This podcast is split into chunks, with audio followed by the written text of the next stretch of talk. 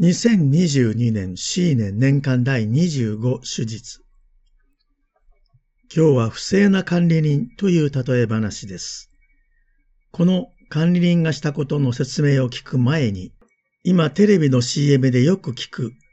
払いすぎた利息が返ってくるという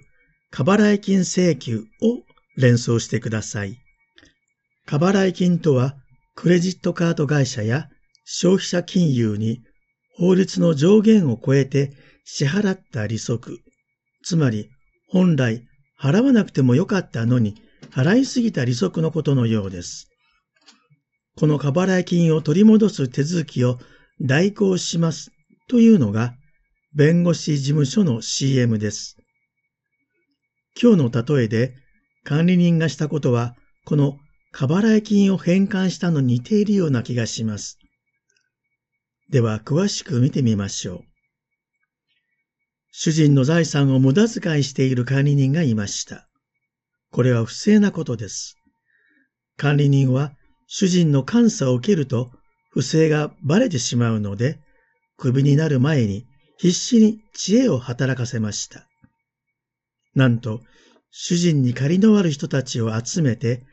借金の証文を書き換えさせたのです。油100バトスを借りている者には50バトスに、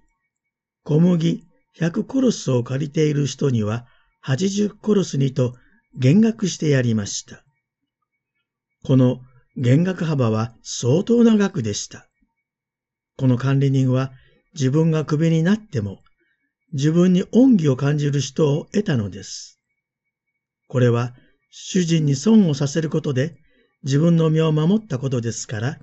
もちろん不正なことです。ところが、主人は大変不思議なことに、不正な管理人の抜け目のないやり方を褒めたのです。そしてイエスもこの例えの結びに、この不正な管理人がしたように、不正な富で自分のために友を作りなさいと進めているのです。本当にそうなのでしょうか？ここで当時の召集歌についてお話ししましょう。イエスの時代、お金を貸すときには利息は禁じられていましたが、実際にはうまく理由をつけて利息を取っていました。管理人が証文を減額していたのは、この違法な利息分を差し引いた額に減額していたのでした。借りていた人は違法な利子分を免除されたらもちろん喜びますし、この管理人に恩義を感じ、ひいては管理人の主人に感謝します。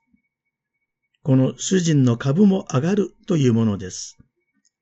冒頭でお話しした過払い金請求のコマーシャルの中でお金が返ってきた男性の顔が何か浮かんできます。さて、イエスはなぜ不正な富で友を作ると言われたのでしょうか？イエスが例えておられたのは借金のことではなく、立法を守れない人の罪のことだったのです。立法学者たちは人々にモーゼの立法を守り、確実に実行することを教えていたのですが、様々な事情や境遇で立法を守れない人、守りきれない人々は、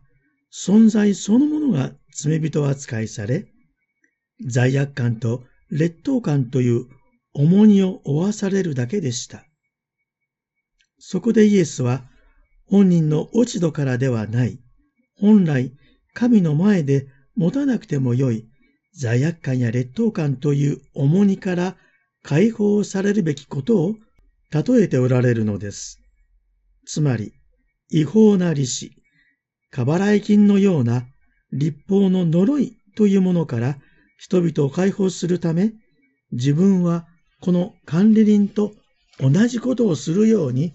御父から命じられているのだと、暗におっしゃっているのです。もちろん、立法を知って犯すことは神に対して罪を犯すことであり、神に負債を負うことになり、人が神に代わって勝手にその負債を取り消したりすることはできませんし、それは不正なことです。しかし、この不正を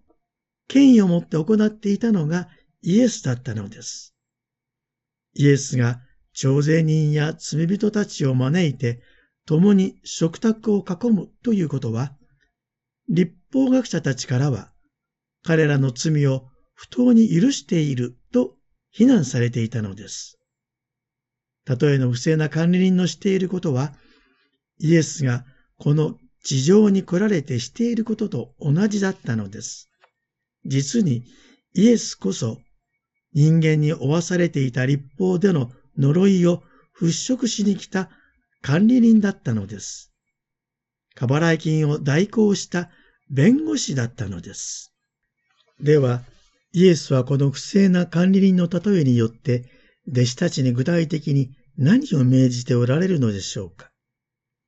それは、兄弟の罪を許して罪人を受け入れなさいということです。イエスは立法学者たちが考えるような立法が要求する負債を無視して関わることを不正な富と表現され、その不正な富で自分のために友を作りなさいと進めておられるのです。不正な富とは相手の負債を許して関わる関わり合いのことです。つまり、兄弟の罪を許して生まれる新しい人間関係です。許すという富を忠実に用いることで友を得ることができるのです。そうすれば、誠の富、本当に価値あるものが任せられるのです。私たちが兄弟の罪を許すことは、神から見るなら小さなことと思うかもしれませんが、しかし、その小さなことに対して忠実であるならば、より大きなこと、つまり私たちが神の友としていただく恵みに預かることができるのです。では皆さん私たちも考えてみましょう。神から預けられた財産を無駄遣いしている管理人ではないでしょうか。でもその会計報告を提出しなければならない時が必ず来るのです。信仰という財産を無駄遣いしていないでしょうか。たとえの不正な管理人のように、同じ熱心さ、周到さ、適切さをもって信仰の事柄に取り組んでいるでしょうか。神と自分との関係が今どうなっているのか、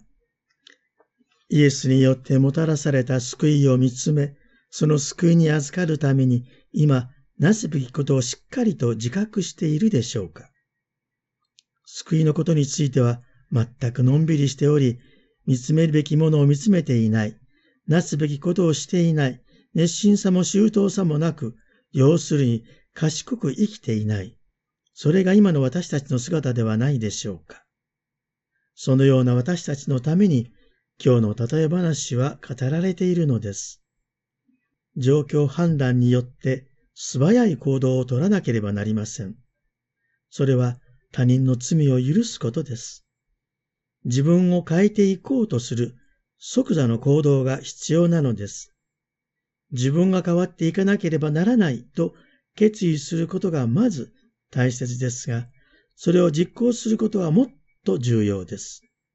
実は私たちが一番避けていることは、今すぐ行動を始めることです。会計監査は明日かもしれませんよ。